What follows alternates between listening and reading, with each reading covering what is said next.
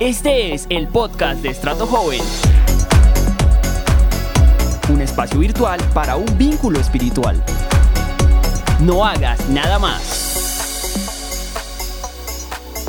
Hola a todos, qué bueno estar con ustedes. La verdad estoy muy emocionado por todo lo que he podido ver. Me he reído mucho ahí detrás de cámaras. He estado viendo cada uno de sus comentarios y la verdad estoy atacado de la risa.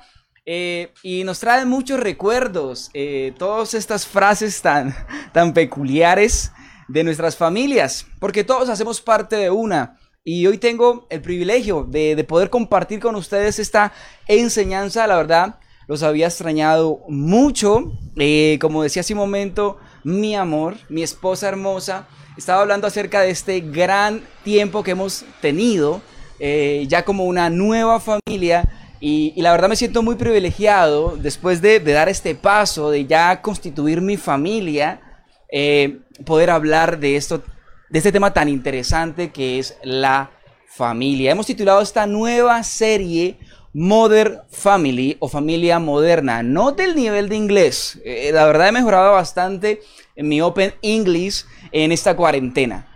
Mother Family. Y empezamos esta nueva serie y la verdad eh, vamos a estar muy expectantes de lo que Dios nos va a venir enseñando. Así que quiero que por favor eh, empieces a interactuar conmigo. Yo voy a estar acá leyendo tus comentarios.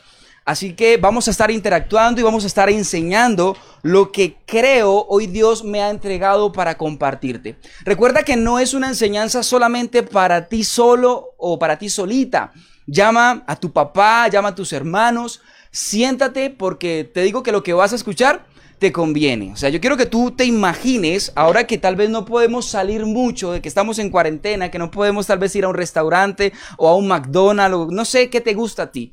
Yo quiero que te imagines un poco que estamos, que salimos y nos sentamos a comer en un McDonald's, no sé cuál te gusta. A mí, por ejemplo, me encanta el McFlurry de McDonald's, me fascina. Y pedimos un helado, tú pedirás tal vez una hamburguesa. Y vamos a hablar acerca de esto. ¿Cuál es el modelo que Dios tiene para la familia? El modelo original que Dios estableció para la familia.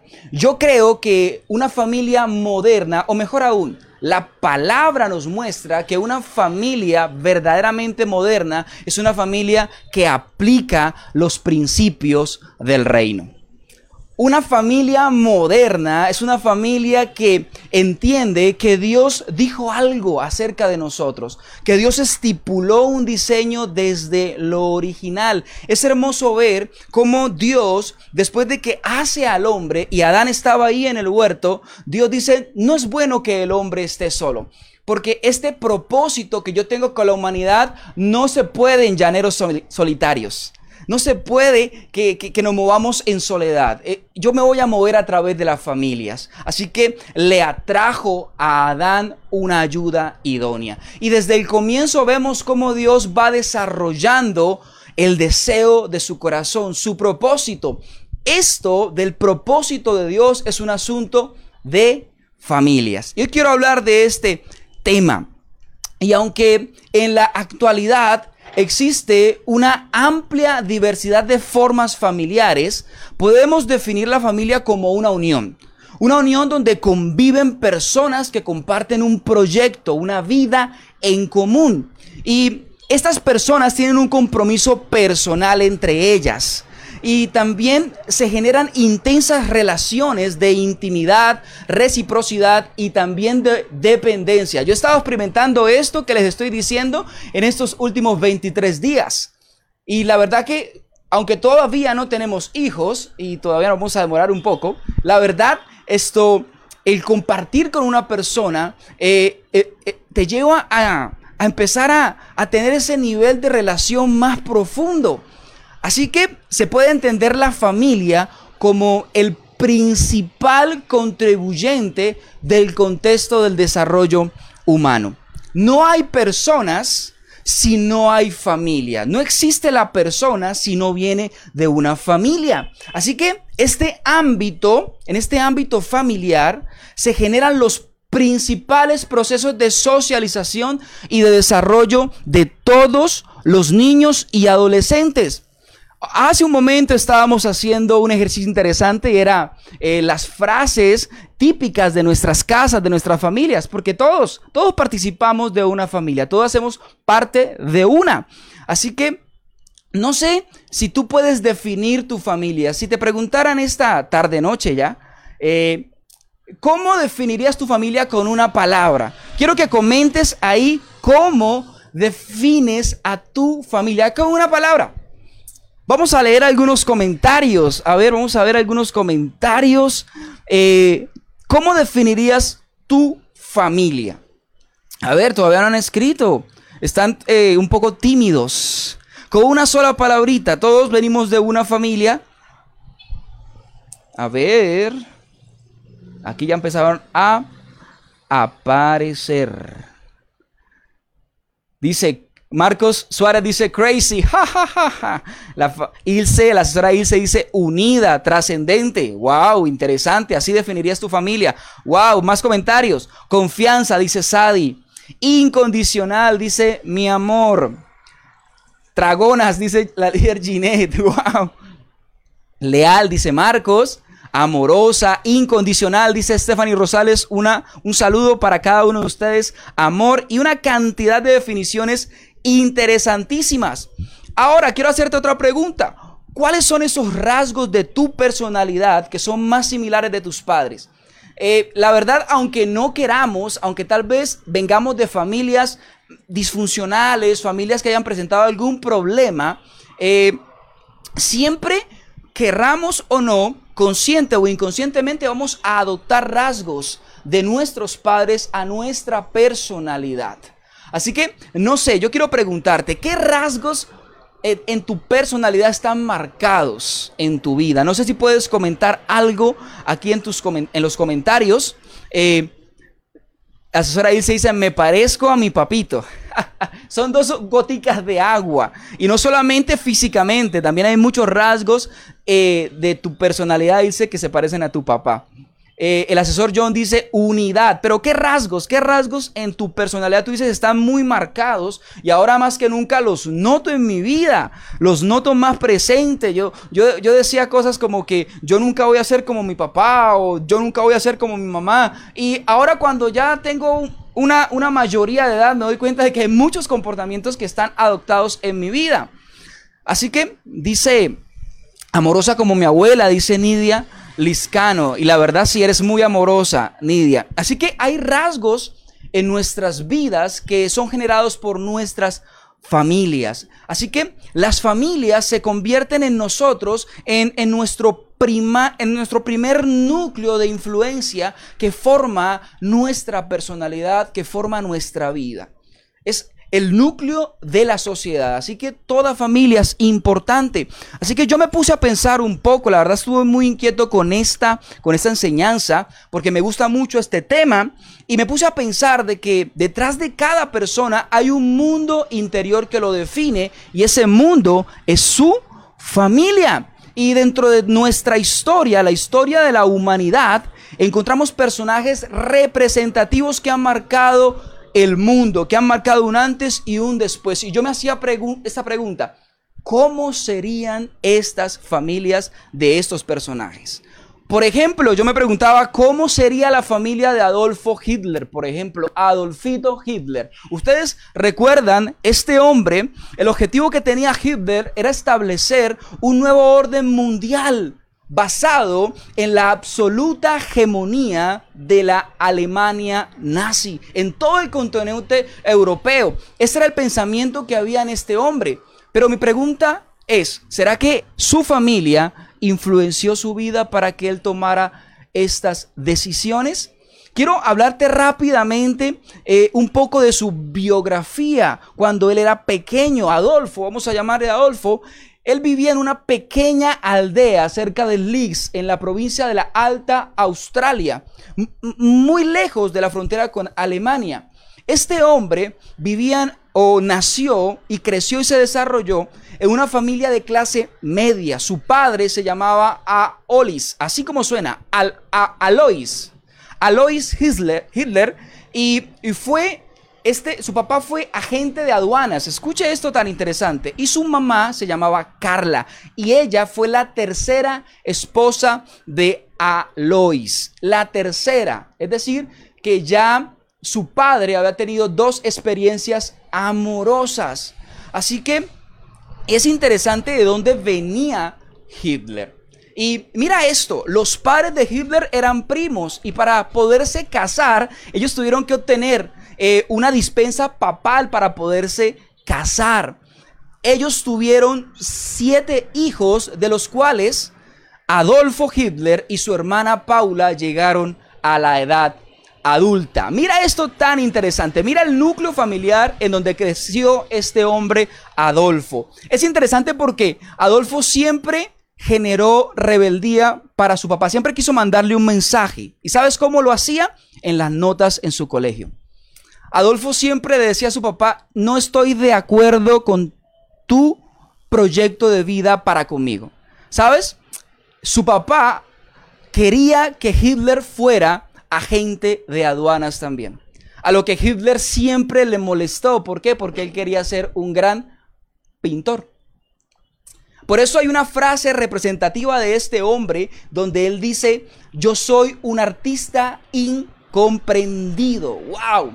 Sin embargo, este Hitler nunca quiso hacer el sueño de su papá su propio sueño, porque esto lo alejaba totalmente de su objetivo que eran las artes. Esto en cuanto a la historia de este hombre Hitler. Ese era su núcleo familiar. Y otro personaje que me llama mucho la atención es Isaac Newton, que también es un personaje muy conocido y que también ha generado un antes y un después en nuestra historia. Y este hombre eh, participó en el teorema del binomio. Es interesante. Este hombre también desarrolló métodos propios denominados el cálculo de fluxiones. Es interesante. Este hombre también descubrió principios del cálculo diferencial e integral. Participó también eh, con los problemas relacionados con la óptica y la naturaleza de la luz. Newton demostró que la luz blanca estaba formada por una bandera de colores, roja, naranja, amarillo, verde, azul, violeta. Es interesante y a esto él le llamó prisma. Esto podría ser eh, separado por medio de un prisma.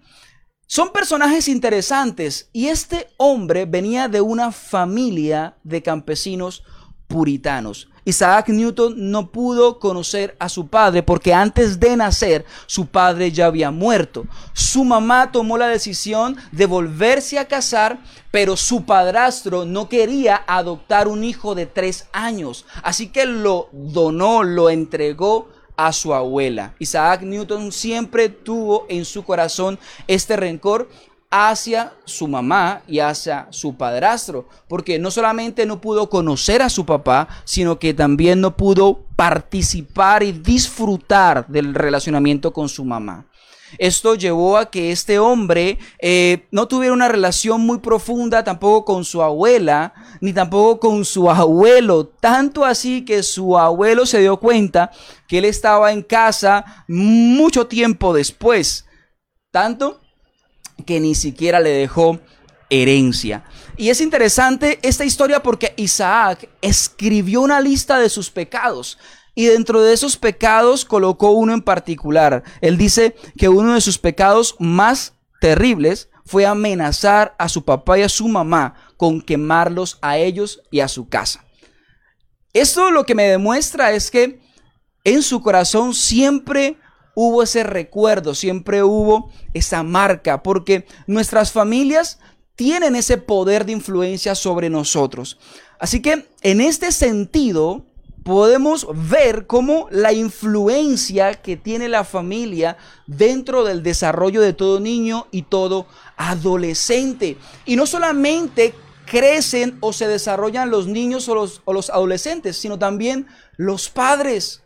Los padres también crecen a medida que sus hijos van creciendo. Hay padres que no crecen con sus hijos y por eso piensan que lidiar con un adolescente es lo mismo que estar con un niño pequeño.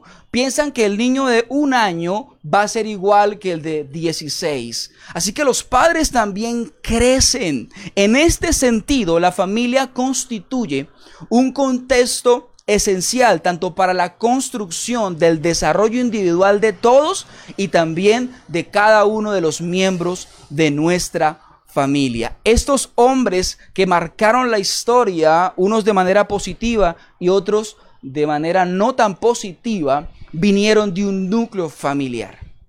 Así que hoy quiero hablar un poco de este tema, porque entre tantos conceptos, entre tantas eh, percepciones que el mundo tiene acerca de lo que es la familia, hoy quiero revisar contigo a través de la escritura el diseño original planteado por Dios desde el origen. Y cabe resaltar que el propósito de Dios con la familia siempre, eh, qué pena, el propósito que Dios desarrolla desde lo eterno siempre lo constituyó a través de una familia. Lo vemos desde Adán y Eva y hasta la manifestación plena de este propósito en Jesucristo, el cual su núcleo familiar era José y María. Así que la familia en Dios no es un asunto de reproducción solamente, no es un asunto de, de, vivir o reunirnos en un bonito lugar, no, sino su fundamento es el propósito. Dios tiene un propósito con la familia. La familia moderna, la Mother Family, debe entender que Dios le ha hecho partícipe de un propósito. Vamos introduciéndonos en este tema tan interesante. Así que nosotros como nueva generación debemos comprender la responsabilidad que tenemos tanto de ser parte de una familia como también de emprender una. Porque todo lo que sale de una familia es producto de lo que se gesta en ese núcleo si hay carencia de amor, si no hay afecto, si no hay escucha, si no hay principios bíblicos, cualquier cosa puede pasar con lo que se está formando en esa familia, en ese sistema familiar. Así que como miembros de un sistema familiar, jóvenes, padres que me escuchan, no podemos caer en ese error simplista de creer que todos los problemas que se presentan en nuestras casas son responsabilidad de otro.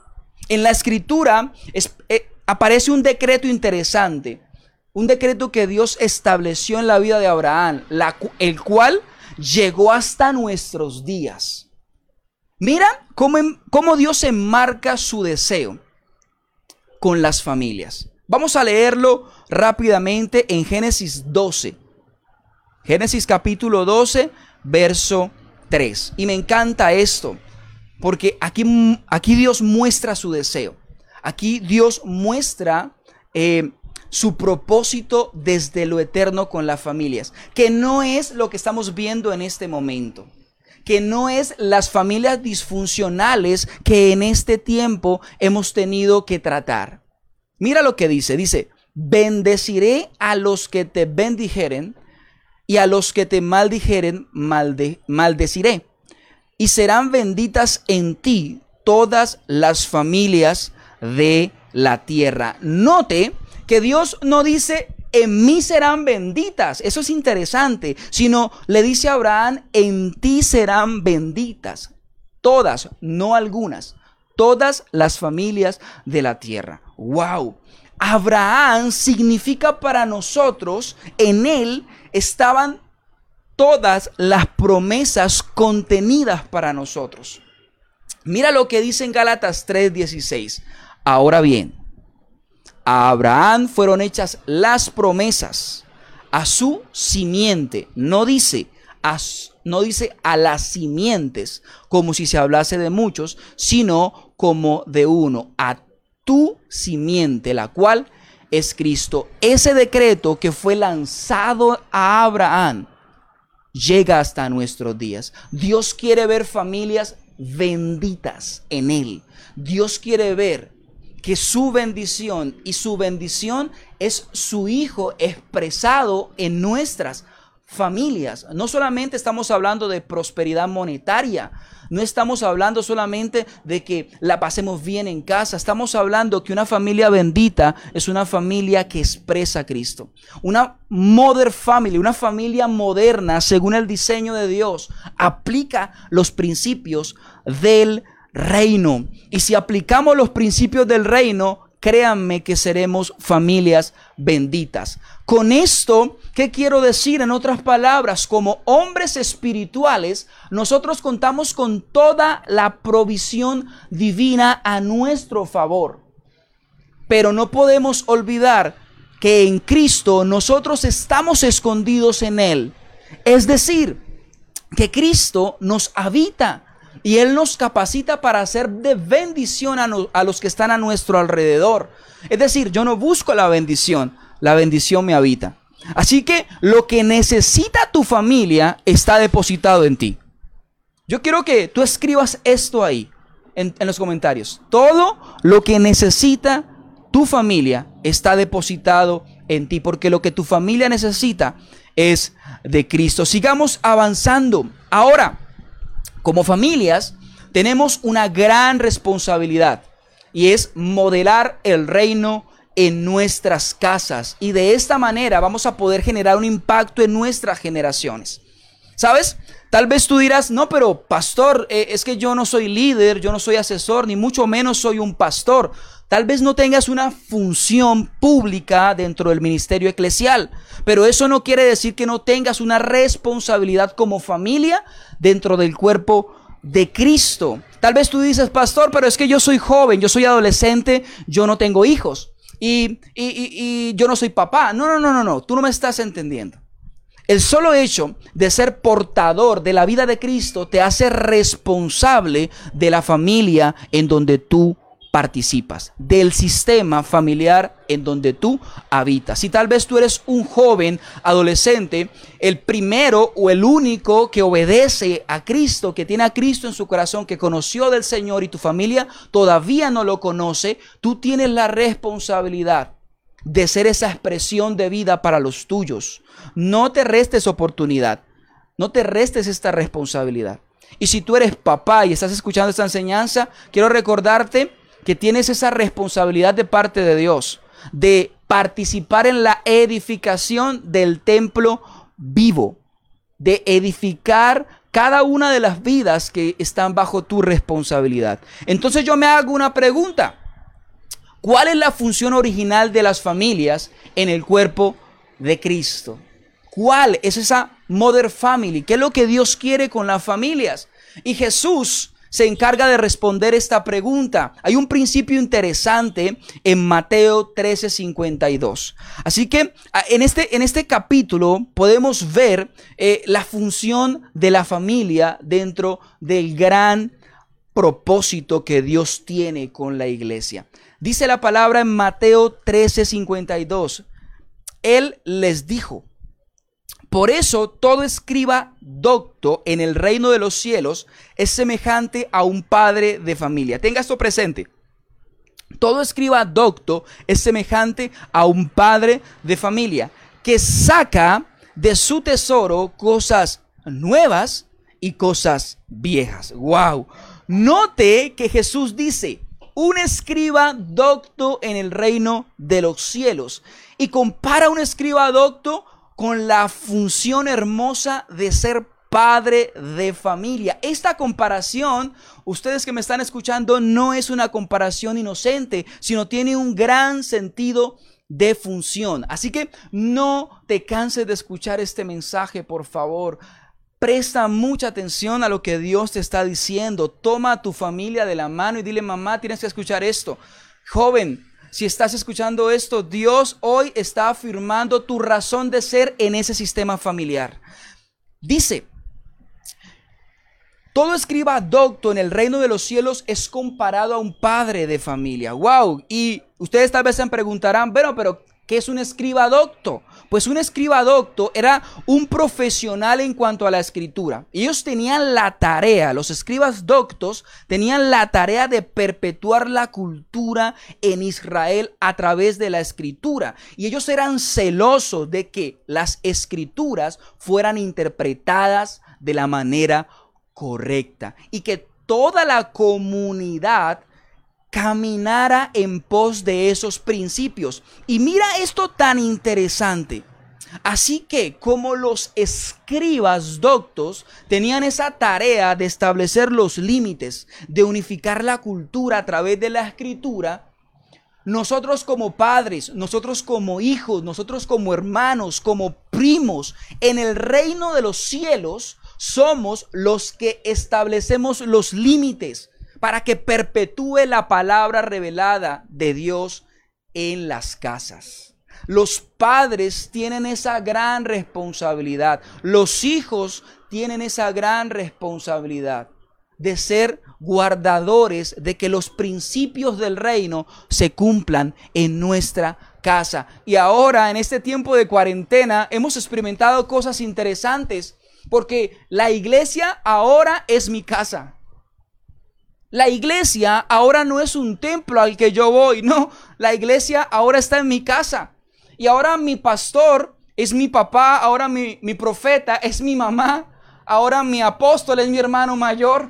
Y hemos tenido que lidiar con estas cosas en este tiempo. Así que cada uno de nosotros debemos pedirle a Dios en este tiempo que deseamos ser doctos en el reino doctos en su palabra, para que los principios de Dios estén presentes y perduren en nuestras casas, que la cultura del reino sea perpetua en nuestros hogares. El deseo que Dios tiene con las familias es que sus principios, es que su palabra, es que la vida de su hijo se exprese en las familias. Así que poco a poco tenemos que eliminar de nuestro vocabulario frases como la iglesia me ha descuidado. El pastor tiene descuidado a mis hijos. El ministerio de pareja descuidó al cabezón de mi marido o a mi esposa. Tenemos que revisar un poco ese diálogo interno, ese, esa esa búsqueda de culpables siempre cuando se presenta un problema en casa. La verdad, en este tiempo de COVID nos hemos dado cuenta cómo las familias han tenido que encontrar unas con otras. Papás que en este momento están cansados porque han tenido que ser profesores de sus hijos. Porque el ejercicio era mandarlos al colegio y descansábamos todo un día. Ahora los tienes todo el día en casa. Tal vez el fin de semana decías, tengo la oportunidad perfecta, lo voy a mandar el sábado para jóvenes, que me cambien este demonio. No, ahora el demonio está en tu casa. Y tú has tenido que cumplir con esa responsabilidad de ser el pastor de tus hijos. O tal vez tú, joven, que has decidido seguir en tu mundo paralelo, cerrar la puerta de tu habitación y decir, pues que mi familia se condene porque yo Estoy con mi corazón dolido porque mi papá me hizo esto, porque mi mamá me hizo esto, aquello. Así que ellos no merecen la salvación. Y ya llevamos tres meses en nuestro mundo paralelo a través de las redes sociales, escondidos en nuestra habitación y no aprovechamos ese relacionamiento, así sea obligatorio, para decir, papá, hoy yo quiero hacer el devocional en casa. Papá, permíteme orar. Eh, te he visto cansado, te he visto agobiado por todo esto. No hemos tomado esa iniciativa y como familia de Dios tenemos esa responsabilidad. Hoy quiero llevarte a reformar ese pensamiento, jóvenes que me escuchan y padres que me escuchan. La iglesia no ha descuidado la familia, al contrario, la familia ha descuidado la iglesia. ¿Sabes? Porque como núcleo familiar, como hemos Venido desarrollando en esta enseñanza, en este mensaje, el núcleo familiar cumple una función medular en el desarrollo, en el crecimiento, en el impacto primario de la vida de todos los jóvenes, de los niños. Así que no podemos pasar por alto esa responsabilidad. Nosotros como iglesia tenemos eh, el deseo de participar en la edificación de los santos. Pero la verdad, muchos jóvenes o muchos padres pasan más tiempo en casa. Y ahora, en este tiempo, debemos aprovechar nuestro compartir en familia y no olvidar que tenemos esa responsabilidad de perpetuar la cultura del reino en nuestras casas, en nuestras familias. Así que el cambio, y voy a decir algo fuerte, el cambio no se debe dar en la iglesia. El cambio se debe presentar en las familias. Una vez más, el cambio no debería presentarse en las iglesias. El cambio debería presentarse en las familias. Es decir, que un padre de familia que es docto en la palabra, un joven que se preocupa porque la cultura del reino esté en su casa, entiende que de su interior puede fluir tesoros